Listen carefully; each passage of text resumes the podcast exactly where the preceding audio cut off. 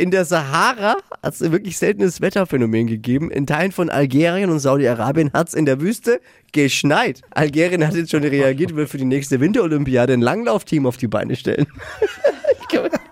Ich stelle mir das gerade vor, ich bin da so drin.